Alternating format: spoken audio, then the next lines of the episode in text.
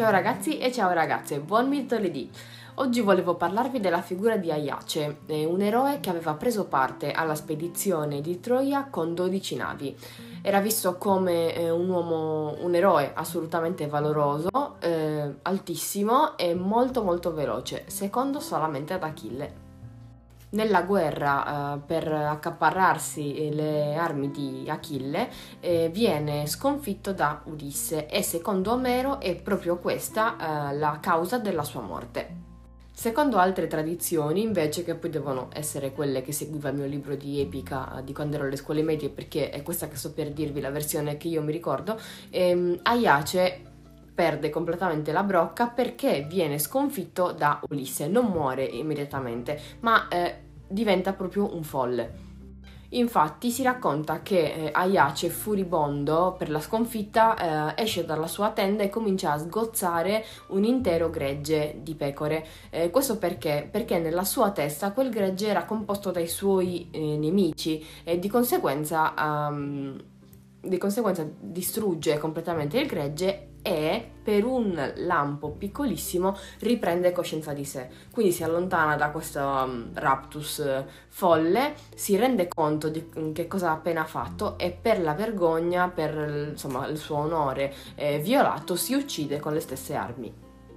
Si dice però che dal sangue di Aiace, che quindi non è stato versato uh, proprio così per, uh, per, gusto, ma anzi ha un suo intento, si dice che dal sangue di Aiace sia nato il Giacinto, un bellissimo fiorellino con la forma molto particolare e si dice sia nato quindi dal sangue e dal lamento dell'eroe.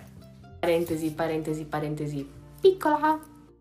Il più anziani, diciamo, follower di questa pagina, si ricorderanno che io ho parlato già uh, di Giacinto, eh, magari cerco di mettervi l'IGTV, eh, perché ho parlato di Zefiro, che era la personificazione del vento occidentale. E infatti Giacinto era un bellissimo ragazzo, eh, conteso tra l'amore di Zefiro e quello di Apollo. Ecco, la tradizione vuole eh, che mh, mm, Zefiro, eh, molto molto arrabbiato per la, perché Apollo riusciva a, eh, passare molto più tempo di lui con Giacinto, con il suo soffio, eh, essendo un vento, ehm, eh, aveva durante il gioco degli anelli aveva spostato gli anelli con cui stavano giocando i due e l'aveva, uno l'aveva fatto finire proprio sulla testa del giovane che eh, muore eh, sul colpo. Apollo è disperato e dal sangue del giovane Giacinto nasce un fiorellino eh, che è, eh, prende come omonimo eh, del, del ragazzo e che ha sulle foglie disegnate la lettera A e la lettera I proprio a simulare il gemito di dolore del ragazzo. Questa è la variante, ovviamente, eh, rispetto a quello eh, di cui vi parlavo prima, quindi del giacinto nato dal sangue di Aiace.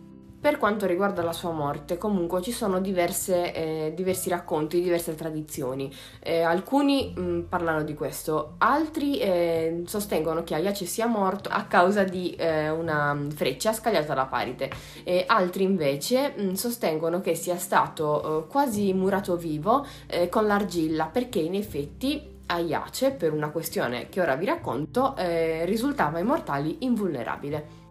Alla nascita, ehm, sotto suggerimento di Eracle, Aiace era stato avvolto nella pelle di leone che gli avrebbe dato l'invulnerabilità, che era però ehm, caratteristica, diciamo, solo di Eracle. Quindi alla nascita viene avvolto in questa pelle e eh, viene eh, reso completamente invulnerabile se non per un piccolo punto, che caso strano sarà quello che secondo la tradizione è stato colpito da Paride con la freccia. Concludo dicendovi che eh, un'altra tra le mil- mille versioni eh, del mito eh, racconta che la fine di Aiace, quindi la sua follia, sia stata invece voluta da Atena e ehm, quindi che sia stata proprio la dea a ehm, farlo sbarellare completamente perché Aiace aveva violato Cassandra proprio nel tempio di Atena.